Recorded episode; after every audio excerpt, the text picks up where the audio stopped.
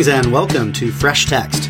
Fresh Text is a weekly podcast when a couple pastor scholars get together and look at a seasonally appropriate scripture passage drawn based on the Revised Common Lectionary. We hope it'll be enjoyable and edifying for all and especially equipping for pastors or teachers or anyone who's working on sermons or lessons in the upcoming weeks. I'm your host, John Drury. I teach systematic theology and spiritual formation for Wesley Seminary at Indiana Wesleyan University. My guest this week is Aaron Perry. Aaron Perry is a associate professor of leadership and uh, pastoral theology for Wesley Seminary uh, alongside me. And this week's text is Exodus chapter 24, verses 12 through 18. Exodus chapter 24, verses 12 through 18. Make sure to subscribe if you're not already, uh, so you never miss an episode. And as you're listening, if you enjoy the show, hit the share button on your podcast player app of choice and pass this show along so that others may benefit as well. Thanks for listening and enjoy this conversation with Aaron Perry.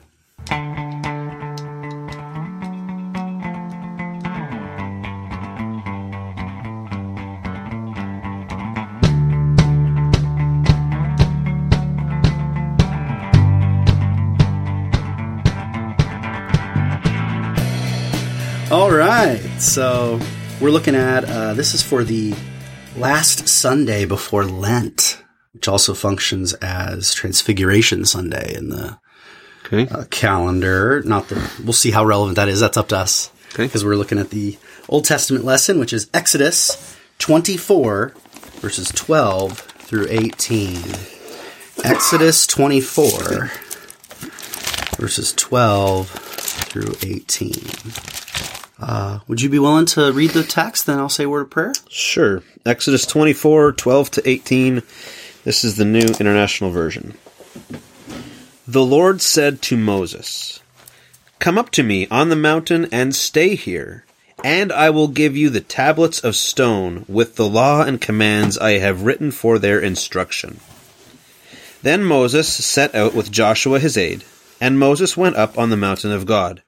He said to the elders, Wait here for us until we come back to you. Aaron and Hur are with you, and anyone involved in a dispute can go to them. When Moses went up on the mountain, the cloud covered it, and the glory of the Lord settled on Mount Sinai. For six days the cloud covered the mountain, and on the seventh day the Lord called to Moses from within the cloud. To the Israelites the glory of the Lord looked like a consuming fire on top of the mountain. Then Moses entered the cloud as he went up the mountain, and he stayed on the mountain forty days and forty nights. the word of God for the people of God. Thanks be to God. Let us pray. Almighty God, you are our most merciful Father. And so we come to you humbly, for you are the God of the mountain, the God who is a consuming fire. And yet we dare to come before you boldly as well. For you are the God of the covenant, the one who made a covenant with your chosen people. And in the flesh and blood name of Jesus, even a couple uh, Gentiles here, uh, Aaron and I, are incorporated by faith in him into your covenant people. So we come before you boldly, yet with the fear and trembling appropriate to the humility that we must and may have uh, before you. And we humbly ask that you would grant us a boldness appropriate to the word of God, that you would empower us to hear and see uh, what the word has to say to us, and then in turn, that all those who listen in uh, may also receive the word of God with or against the grain of what we have to say, and so that we all may be uh, humbled and yet emboldened as bearers of the word of God. We ask this in the name of the Father and of the Son and of the Holy Spirit. Amen. Amen. 40 days and 40 nights. Very exciting passage. Well, a lot of echoes, right? Echoes, Yeah. echoes to transfiguration, echoes of ascension. I'm so itching to go there, and this is a time when I wonder if our standard outline will be helpful for us to maybe say with OT, let's save the echoes for the second part for interpretation. Like, let's just stay as much as possible in the text. And I say that as one who's like, oh, I want to go there, I want to go there. but what what do you what what's not echo free, but echo of background with the text in the foreground. Um, The the first thing what, what grabs you? the first Yeah. thing that grabbed me was uh, the sequence of the first verse. okay, say more. Come up to me and stay here, and I will give you with the law and commands I have written. So it's like the they're already what what the final purpose of what's going to happen there has already been accomplished, right? It's, it's already written, but the come up to me, so that has yet to happen, and then and then the the two words actually grab grab me were and stay here Yeah. right? Stay in this presence. And evidently that needs to be said because it would be difficult to stay there, right? You can imagine Especially it would be like what comes, right? With, with like a rich place and, and heavy and overwhelming. Um, but stay here, like that needs to be said because the temptation is to not to stay there, right? The temptation is, would be to like, like go, get the job done, get the tablets. They're already prepped, right? It's like, it's not like wait while I do this work. This work seems to have been done. It, stay here. That is what's gripping me. Man. Well, now that's what's gripping me, Aaron. that sequence, that it really is. There's three beats in the instruction, even though this third beat has a kind of two, you know, has a ghost note in it, as it were, to use the stick with the musical. There's the come, there's the abide, the remain, and there's the I will give. Mm-hmm. And as you pointed out that I just completely missed, and I'll, I'll say why soon or later, this phrasing, I will give you the stone tablets with the law and the commandments which I have written for their instruction. And the sense that we're in, we're in chapter 24. I mean, he's already given the instruction. The core of it, the 10 commandments appear in 20. The covenant commitment is in chapter 19, right? Like the, the big things have already been verbally communicated, but haven't been written on stone yet. Um, I just thought that that, and, and it was, you emphasized, and it might have just been an accident, but when you read it, you put a little emphasis on the word with, uh, that, that drew my attention to that. I often say that, you know, the, sometimes the most uh, significant interpretive act is just which word you happen to put the emphasis on when you read a text, you know. I will give you the stone tablets with the law and the commandment which I have written for their instruction. Now you talked about how he's already written them on there, but then that made me jump to the fact that some of the core instructions actually have been given orally. So yeah, is there new revelation to come? Sure, sure, sure. Absolutely. Because there's more details and, and in terms of the sanctuary, right? He hasn't yet been given that, which I think is the point. Um, but the sense is not just come up, wait here, abide, and I'm going to give you something brand new. I'm also going to give you something that's a continuation of what we've already started. So even though the coming up of the mountain is new, um, it's also a sort of confirmation and then and continuation of the giving of the law that already began in chapter 19 and 20. That was just a little contextual thought for what it's worth. Uh, come up to me on the mountain and abide there, and I will give you the stone tablets with the law and the commandment, which I have written for their instruction. It's the presence, right? The presence of God is the emphasizing piece. Hmm. Say more about that. Uh, I don't know if I can yet. I'm just reflecting on it. Moses went up on the mountain, the cloud covered it, the glory of the Lord settled on Mount Sinai, right? It's like, Yes. I'm kind of, I'm, I'm drawing this back into Eden and the, they're banished from this holy place you know, because of what they would have done to it. And, and it's almost like the, it's this reinstitution of, of the sacred. And I think maybe that that's part of, um, part of maybe that's why the, the limitation of this space as the, as a mountaintop, it's not completely all the way back down and, and and hovering over or with, with every part, right? It's like, it's like this gradual recoming and we see the tabernacle get established as this, this roving Eden Right. place, you know, shortly thereafter. But it's like, it's like God is, is starting with mountaintop, one person, Yes. Moses in order to see that like flow down and through through Moses and then into into the world as that's gonna as that's gonna get pressed around, right? That's that's the you know like this withdrawal and now this gradual like re-entering of of God's glory and presence, and and the the gentility of at the same time uh, as the cloud. You know, clouds are they they inhibit our our view. They can be heavy, but they're not. They don't knock us over right? It's not like a wind, Ah. which we can also see.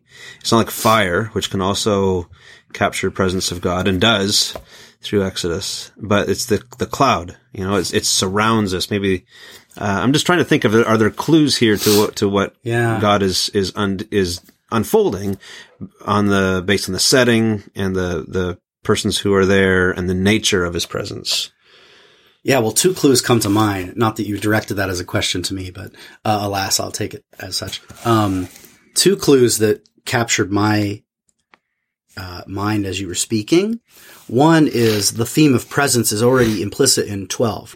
It's not come onto the mountain where I will happen to be. It's come to me on this mountain. So the emphasis is already on the coming to me with the mountain as, as merely and yet importantly the place. But as in the context of the story, already to this point, God has appeared as cloud of pillar and, and fire in the encounter with the Egyptians in chapter 14. So, and he will be as the guidance later. That God is not somehow only on the mountain, stuck there, Right, right? right, right. So that's been already clearly communicated, though there's a specialness about this mountain as a place of encounter. And so it's come to me and the mountain is where we will meet. And then the second verb that you already emphasized, abide, remain, you know, settle in, right? And then the same thing with your language when you pointed out that the, that the cloud came down uh, in 16 and the glory of the Lord, I think your version had, uh, uh, settled, Settled, in. yeah, settled, settled on the mount on Mount Sinai. Yeah. And I, and that's nice. Rested. Uh, it makes me want to glance. Uh, I have the NASB, my personal favorite study Bible. Yeah. The, oh my, oh heavens. The kabod Adonai. The, the glory of the Lord. Vayo, my pronunciation is going to be awful, but f- va, uh, vi, yish, vayish, yeah, vayishkon. Vayishkon. Yeah. Settling, resting. But I mean, even just not passed by, right? yeah, We'll see that. Right, right, right. We, we, that happens later with Moses up on this mountain. Glory of the Lord's going to pass by. Or Elijah with, well, I'll leave out Elijah for now. Uh, so the, and, and then the language, the cloud covered for six days. And on the seventh day, ding, ding, ding, right? The voice comes, right? So you no voice, just silence in the, in the darkness of the cloud. And then Moses was on the mountain for a total of 40 days and 40 nights. And interestingly, you mentioned the one person, but, uh, it does mention that Joshua rose with him. Now, whether he comes with him or not is a little vague. Right. It doesn't say very clearly, Yeah. uh, though it plants the seed at least that he's in, you know, In- but you're right. The focus is on him as the leader and the, Well, and it's twice in verse thirteen. So verse thirteen has he set out with Joshua's aid, Yep. and Moses went up on the mountain of God. Verse fifteen, when Yeah. when Moses went up on the mountain, and does and and I think it's implied he's with him. I mean, this is a standard kind of verbal pattern. It happens in the gospels all the time where it says Jesus went to such and such and the disciples with him. You know, you kind of have the one person doing the action and then the others, but it's not, it's not an absolute. The other clue that I wanted to mention, unless you wanted to jump in there was, and, I, sorry to obsess over our, uh, our own tendencies in personality and thought pattern, but I found it's, it's so typical of us that the clues that you were seeing were reinstituting back to Eden and mine were anticipating forward to the temple.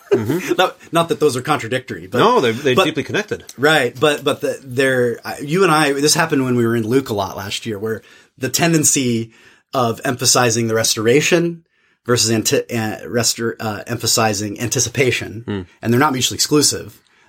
but the emphasis affects the way you notice texts, you know, because my mind immediately was thinking of this anticipating the other mountain, you know, Mount Zion rather than, uh, you know, Mount Sinai. And I may have accidentally called this Zion an accident. If I did, it was a, a theological Freudian slip, right? That there's hmm. a, there's an anticipation of the glory coming and abiding, the presence of God, the Shekinah mm-hmm. that comes down and stays not for 40 days, 40 nights, but permanently, mm-hmm. you know, with the people until the exile, right? So, and, and of course, all these texts i- i- in read in a kind of sort of in their literary order. Well, yeah, it was- Eden would have been the things you'd look back to, read in the sense of who first wrote and read these. The dominant experiences were the life around the temple and the and the presence of the people of God. You know, uh, those that's something that the original readers would have had in their own actual experience, whereas Eden is is a story to them. You know, it's all stories to us now, right? uh, but uh, I don't know. I just thought I'd bring that up to say I think I feel this kind of pointing both backward and forward, back to the the garden, like you said, and then and then forward to the temple. You know. Anyway, I don't know what you think about that, but or if you want to go a different direction now. Uh, I mean, I'm, I'm my reading of it is certainly shaped with with Eden in mind, and the gentle way that God is reinstitute, and it's not always gentle, but in this case, it's there strikes me as a gentility as of reinstituting His presence in in limited ways that are meant to flow out. So if if Aaron is with them, the emphasis still is on on Moses Oh, absolutely. and yeah. uh, Would be as- Joshua. as Aaron's he- clearly or, or sorry, sorry, sorry. Yeah, uh, Joshua. So it's it's going to be carried carried through the one. And I Mm-hmm. was thinking about the uh, the responsibility then that Moses is feeling with this this call Mm. to come up, stay here, and and the text then says he's in. The for six days the cloud covered the mountain, and on the seventh day the Lord called to Moses from within the cloud. So this has got to be quite an experience that Moses has, right? To, to to set out on this trek and climb a mountain is initiated by the call of God, Mm-hmm. and then there's a period of silence. Yeah. That that's why the stay here rings Yes. rings heavy, right? Because there there isn't going to be something else to hold on to for a little while. You know, evidently there's something there's something happening.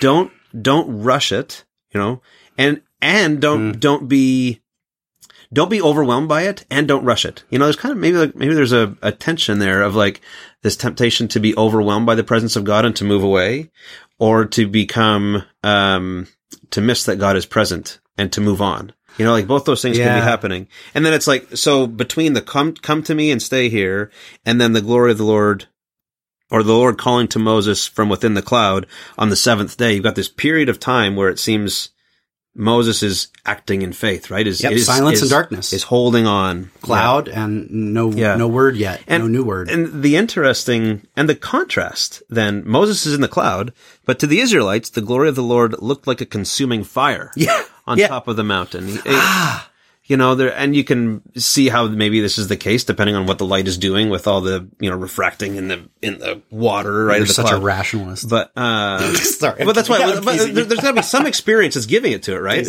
Um, there's there's something that that makes them see like, oh, that's what it is, yeah. and in a sense, it is that, right? Yeah. Like, like that, they're building that out of their experience. So we saw God as fire, and that's what it is. And at the same time, Moses is experiencing it as this as this cloud, and that's what it is. That's well, what it and as the well. order of the verses is, is is of course ambiguous. In verse seventeen is kind of a meanwhile back down, so it could refer to the whole forty days, Hmm. or it could correspond to the action of the immediately preceding preceding uh, clause of God speaking. Is it that the cloud all of a sudden looked like fire when God spoke? Now, I'm not saying the text says that, but it's Oh, I see what you're it's saying. open to that possibility that they're just kind of waiting, looking up. They see the cloud, uh, the, the darkness of a mountain per usual. And then a day, a week in, all of a sudden, he hears a voice, but they see consuming fire. Um, it's not, I, I'm not saying it's, uh, the, the syntax doesn't require one or the other reading. I don't Sure, think. I I think think it's open. And, and, and Hebrew narratives tend to be written in a kind of, with a little bit of, uh, fraught with background is the way that, that Erich Auerbach puts it. This kind of there's a lot else going on behind all the verses and it almost, the rabbis always took that as an invitation to explore, but also to canonize minority reports. You know, the, the rabbis were always consistent throughout the Jewish tradition, even after the destruction, especially after the destruction of the temple and the failure of the apocalyptic, we're right and you're wrong thinking, uh, to kind of emphasize like, well, it means this, but it, it- it- the, the rabbinic writings are always, well, this rabbi says this, but this other rabbi says this, and they're contradictory. and, and, and you just, and there it is. and it you just leave it be, you know. We have those in our texts in the New Testament, but they tend to be separated by whole books. It's more Paul. We actually have the writings rather than kind of, but if you were to just take a bunch of quotes from Paul and Matthew and, you know, John and Peter and stick them together right next to each other by topic, it, that's what happens is it looks a little bit like this kind of rabbinic, whoa, kind of different ways of looking at these things, you know? Um, and that's how they would have been trained. So why did I go off on that? Oh, just the, the fact that What are they- 17 is what are they seeing and undetermined. when are they seeing it? Yeah, the timing of that I think is undetermined. Uh, perhaps another interpreter would, would push back on that, but I, I think there's an openness there. Wow. And Moses entered then 18, the midst of the cloud as he went up the mountain, right? Implying that there's a next movement further in too, right? Wow. Well, let's take a break and come back and do some more interpreting.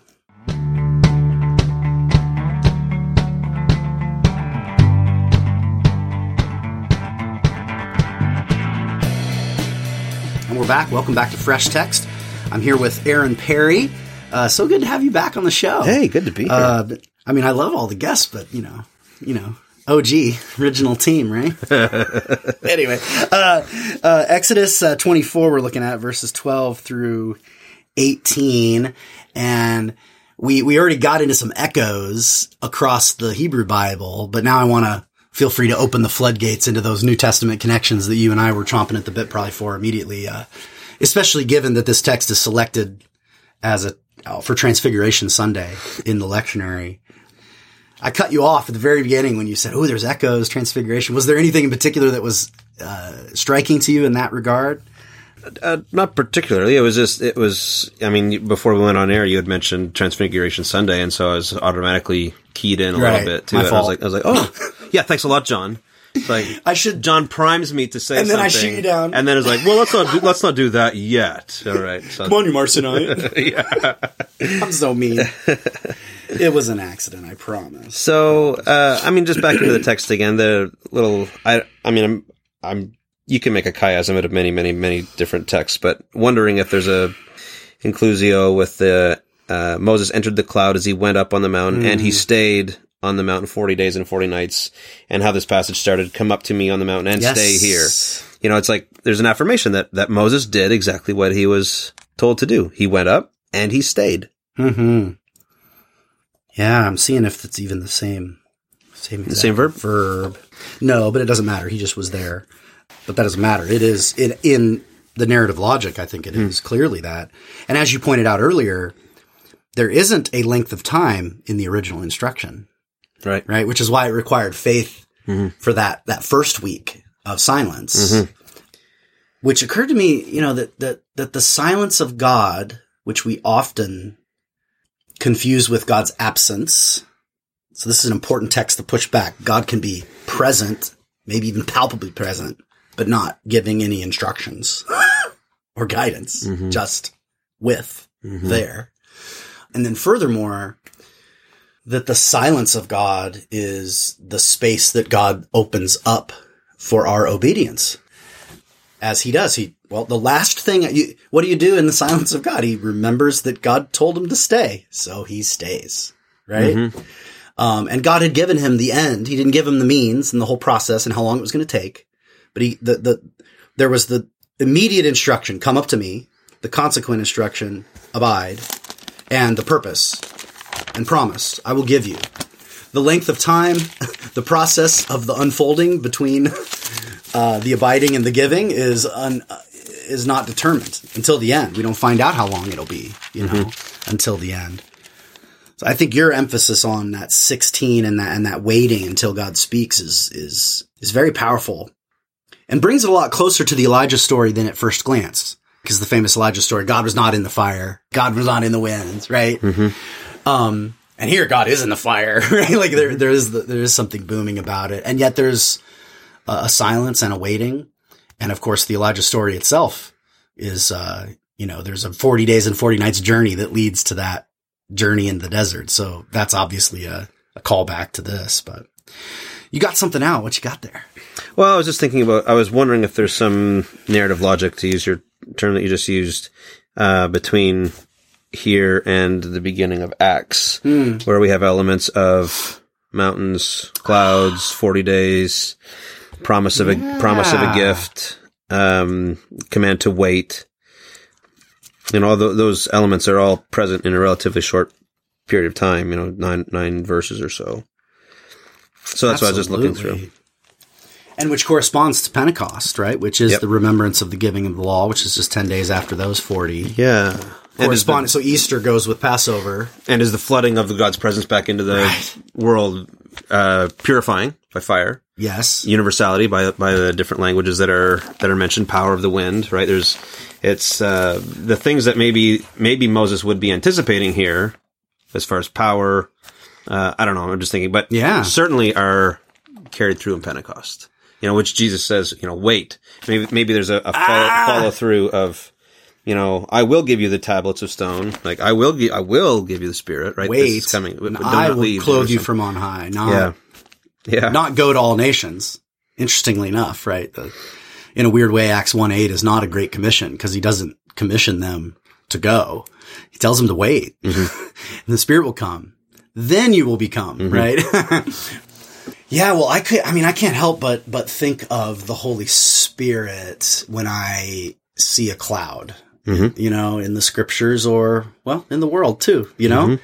because of that, that I was paradoxical, too too fancy of a word. Uh, mysterious uh, combination of gentleness and gravitas. To use your word, gentle or gentility earlier.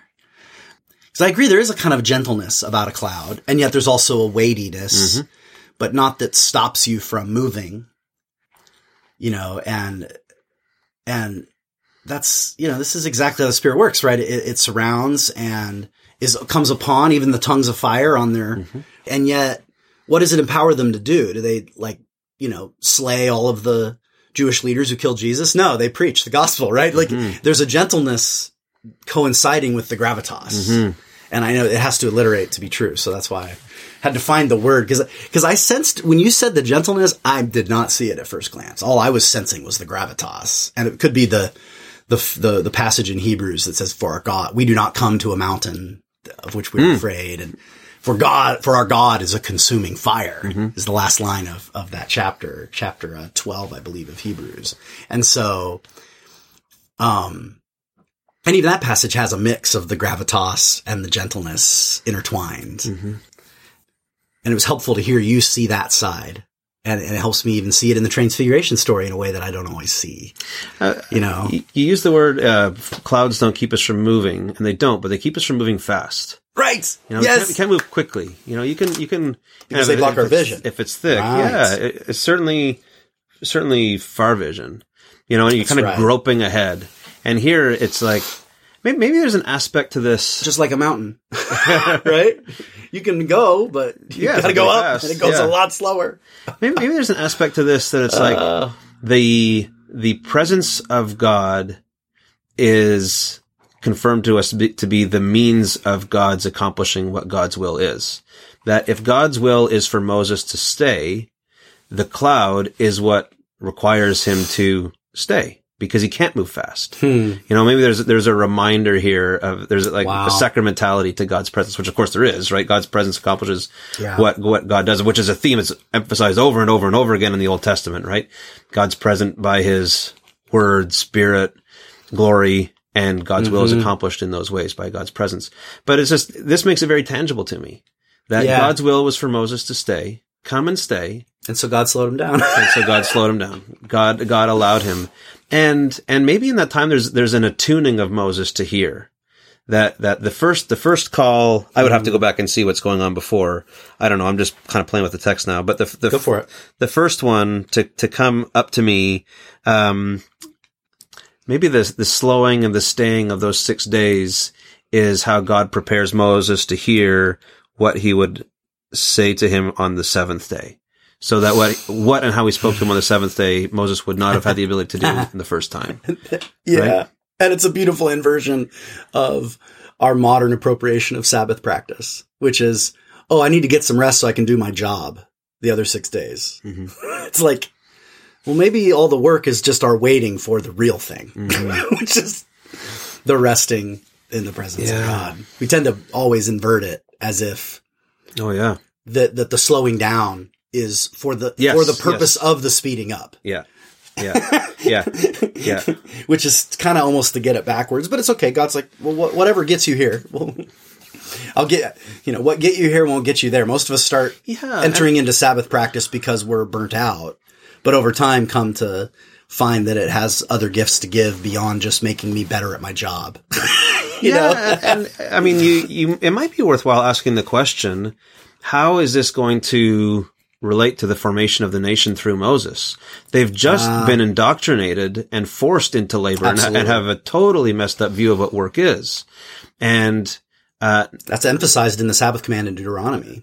and now I am not a God like Pharaoh. That's right. Now right. it's Yeah. it's like there's a there, the the inversion is not to undo. The inversion is to is to reset. That's right. You know what work is about. because all evil is just a disordering of the real. yeah. It's not doesn't have substance of its own. That's it. It was uh, the the slavery is the is the parasitic picture of what work is meant to be and what agency is meant is meant to be. Yeah. about. And here it's like God is is inverting it in order to reset who this nation is going to be, which has already been called Kingdom of Priests and Holy Nation. You know, so you, you can you can see like the the formation that's taking place is already happening because God's been gracious to them and has already declared who they are, and now it's going to get into their into their bones, which is another great picture of a cloud, right? Because if you if you've been in damp weather for a long time, you feel it seep into you. Yeah, you know, it, it, it, you can't. It's like it's like it doesn't just something just rests on you. It's something that gets right into you. I love you bringing up the, the the formation of the people into their identity as a you know prophetic, priestly, and royal people because it helps to keep the the character of the communal character of Moses' election as the prophet, right? It's not, Mm-hmm. I'm forming you so that you can be a good leader. No, I'm forming the people. And one of the, the, the consistent pattern of God's ways of forming a people is to form a people through individuals within a people, but not, you know, the individual's not the end in it, you know, an end right. in itself per se, although right. God is friends with Moses. So Moses, from one point of view, is, is an end in himself. God and Moses are buds and, you know, there's a, there's an intimacy there. But it's always for the sake of the forming of the people, um, which is why the the reference to Joshua I think is Yeah, I important. was just thinking. Is that where you're going? Yeah, well, I was just thinking about that. You know, this this kind Yeah. of And the delegation to Aaron and Hur yeah.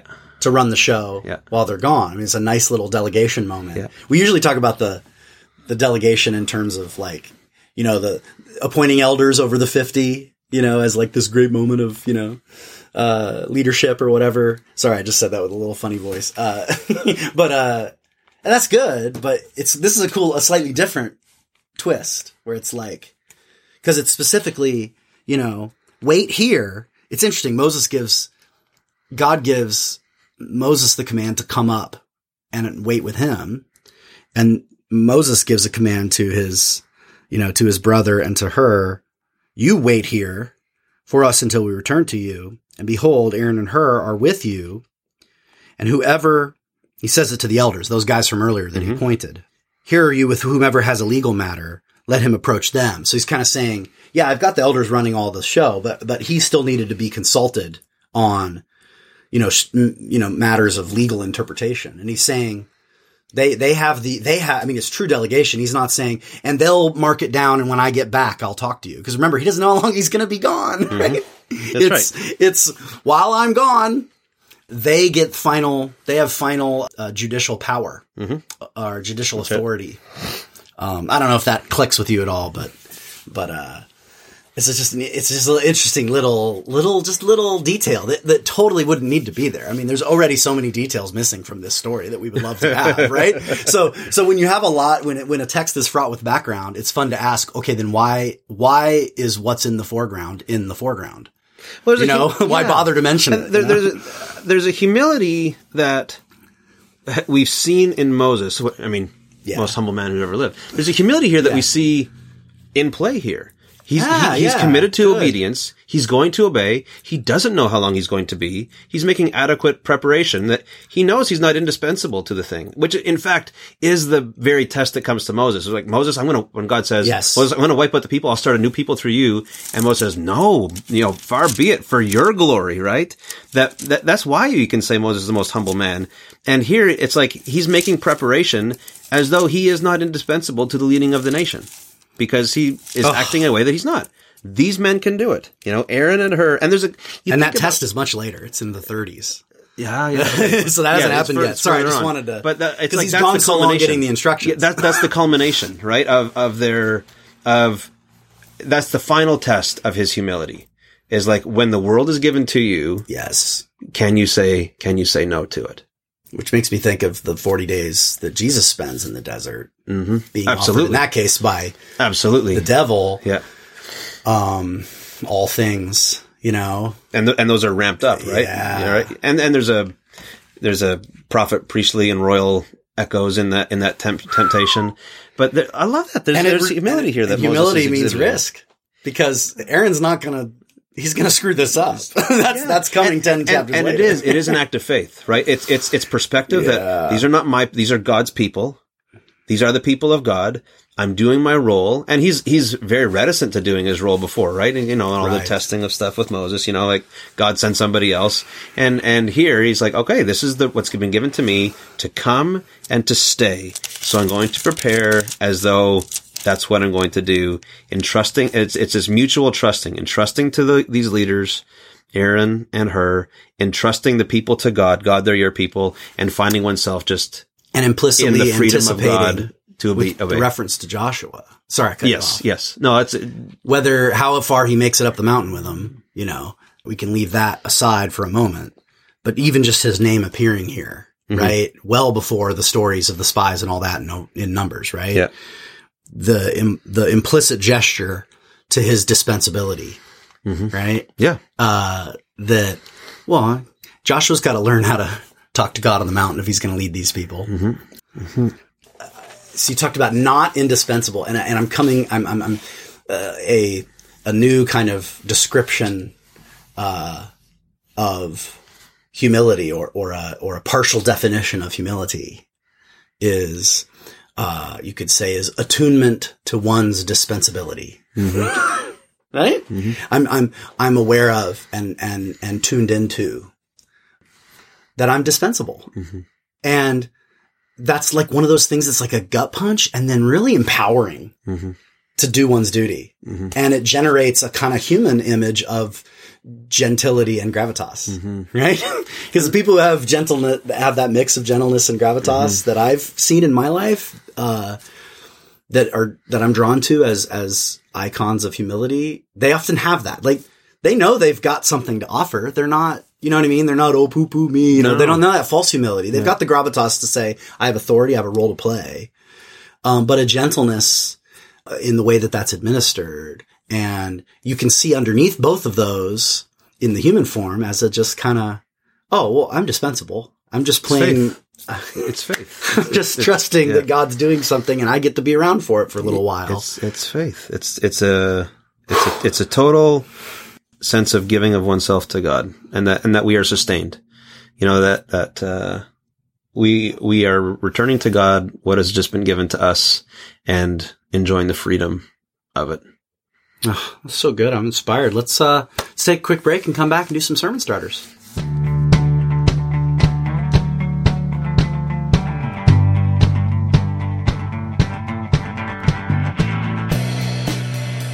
And we're back. Welcome back to Fresh Text.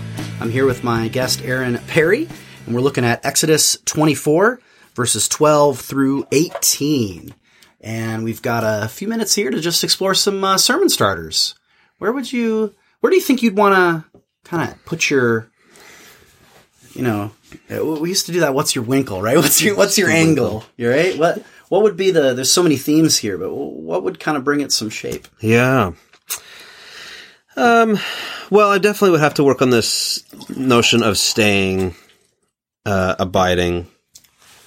Um. I don't know. I'm still wrest- I'm still I'm still wrestling it. I mean, there's there's come up to me on the mountain and stay here. Moses entered the cloud as he went up on the mountain, and he stayed on the mountain forty days and forty nights. And and I feel like like that that those bookends lead me to see what in, what in the middle would present as the as the good news Hmm. that I would build build toward. So Okay. uh, because I think I, I think I could use the the command to stay as that as that conflict because we we don't like to wait, rest, stay, Uh-huh.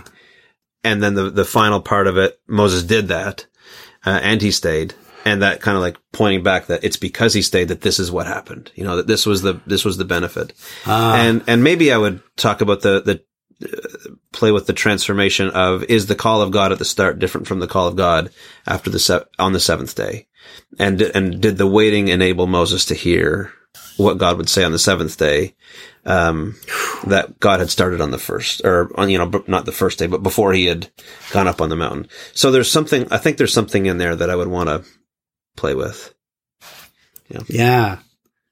He called him out of the cloud. Yeah, I mean, I'm a. Right now, I'm. I mean, this is maybe uh, an aside, but it, it's relevant, I suppose. Um, I'm.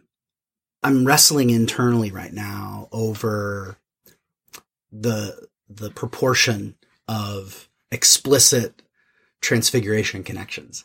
You know, like, and it's a general kind of question about preaching when you preach uh, from the Bible. And, you know, how much do I kind of go there? But if I go there so much, do I kind of um, imply that this text has nothing for us without it? And yet, of course, it's it's precisely through Christ that at least uh, you know Gentile Christians like you and me have any access to this story, right? So it's like it's it's weirdly respecting the otherness of this text to say, well, I, I- my only way in is through the Messiah, right? Jesus. Uh, and yet at the same time, it can disrespect the text if I have to be like, well, this makes no sense without, you know, Mark 9. Uh, so, right? And so that's just a constant struggle for me. And I think a lot of our listeners maybe don't struggle with that. And so maybe I'm, they can either ignore me right now or they can, maybe I can stir them up to struggle a little Yeah. with it because Yeah, it's yeah, important struggle, I think. And for those who do struggle with this, I don't know, do you have any advice on that in your own preaching life about how to, with a text like this that's so, where the, you know, the transfiguration stories are so clearly modeled and influenced by that. I mean, they see the cloud, then they go into the cloud, it says. That's, Mm-hmm. that's a detail. Uh, the, you know, um, even the Joshua coming along with him has a kind of Peter, James, and John as Joshua there, Mm-hmm. right? Although Joshua in is just Yeshua and in Greek is Jesus, right? It's the same word, right? So Yep, yeah, yeah. Moses, Moses and Jesus have been on a mountain before. It's just, just Yeah, like. I, I can't, and the voice calling out of the cloud, exact same phraseology, uh, in the, so it's like, how much do you do of that? I don't know. Any thoughts on that? Okay, here's here's where I preach my A little sermon. philosophy. No, no, no, no. I can't answer your question. I'm telling you how I preach a sermon. Okay, go for it. Is I would run with the phrase, "and he stayed," hmm. as Jesus' act of obedience to the Father. That the Father calls, God calls Moses, "Come to me," and the Father's command to the Son was to be sent. Hmm. And in the pinnacle moment of the cloud, Moses stays.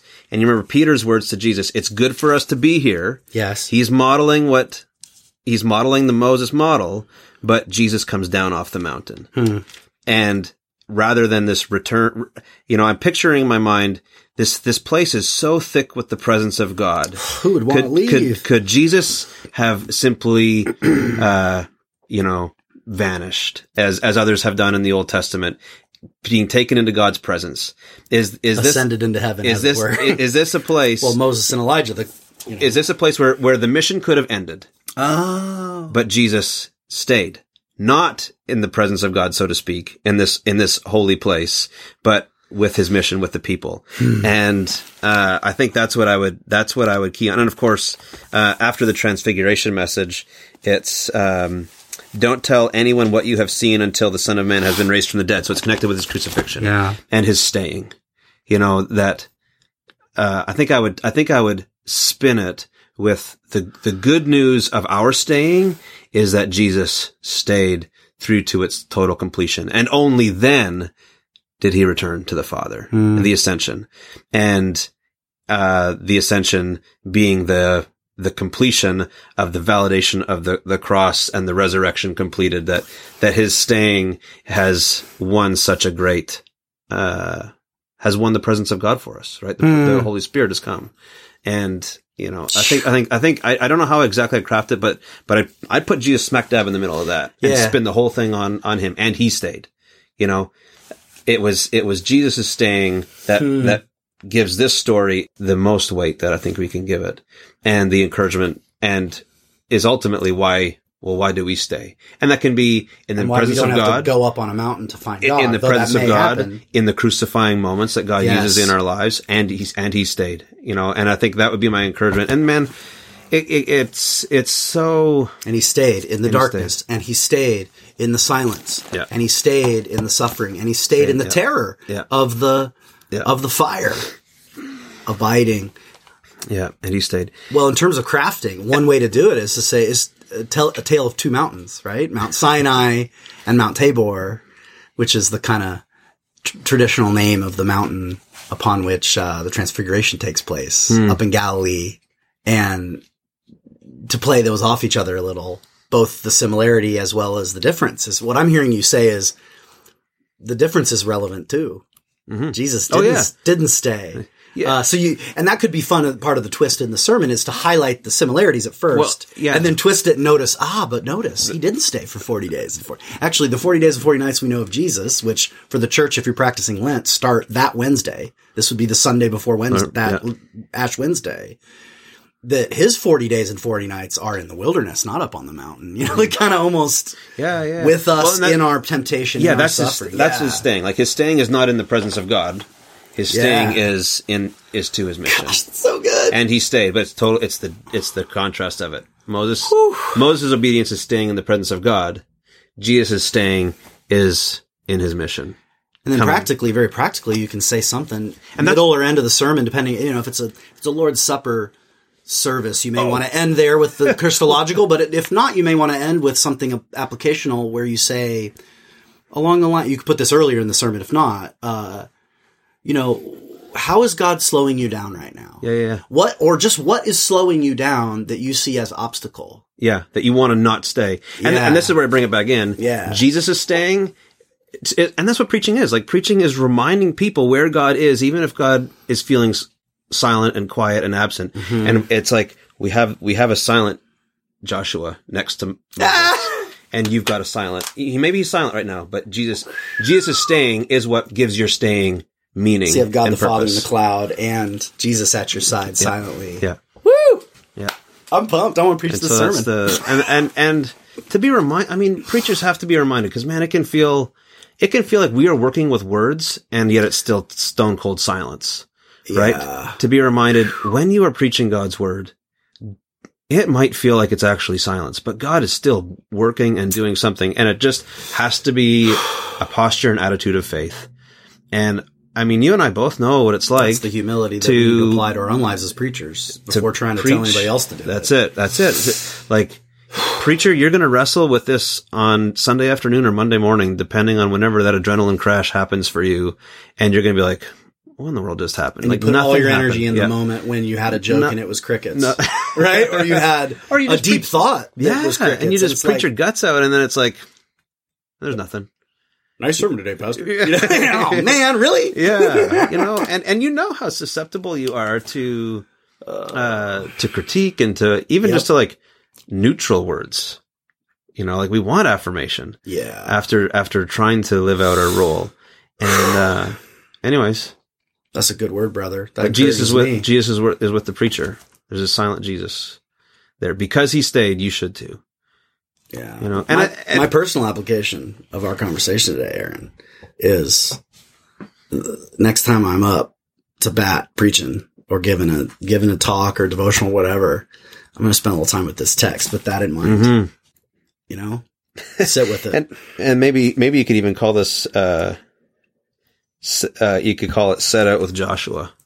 You know, you could you could you could make and it's not about and it's it's like it's not about Joshua at all here. Random detail. but but in the end, yeah, it's all about him.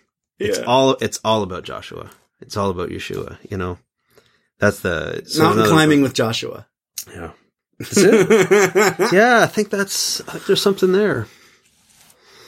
And uh, and uh, and I also think there's there's a word to preachers and people who are trying to discern God's call, which we all do at times, and we often we often hear God's call to go, and sometimes in the pastoral ministry in the pastorate, God's Yeah. call is to stay, and sometimes there's not six days of silence; it's like there's six years of silence yeah, and in the seventh year. And our and our colleague Chip Arn would give some data to it. It was like it takes quite a bit of time for a pastor's influence to actually take Yeah. root and to and to be effective. yeah, Um, anyways, I don't know that that might be another way that it would speak to me because I can get uh, I can get antsy from time to time, and yeah. You know I'm not antsy now. Just so every single administrator who's listening to this knows. Not antsy now. All right, quite quite content and happy, but I don't know. I like to I like to tell my bosses I'm Nancy. Gives you better uh, negotiating point. power move. Power move. Or as my son would say, leadership. Ooh, leadership. Uh, well, thanks so much, Aaron. I appreciate the time uh, that you gave to me and to, to our listeners and to attending to the Word of God this, this hour. Appreciate Pleasure. the time. Happy to be here. And I say thank you as always to all our listeners. I appreciate you chiming in and subscribing and sharing and getting the word out of what we're doing here. Thanks as always to Eric Fisher and, and Tabi Shong and their great editorial work. Can't imagine doing this without them. And thanks to Tom Adamson for donating uh, the theme music. And last but not least, we say have a good preach and a great week. Bye bye. Thank you.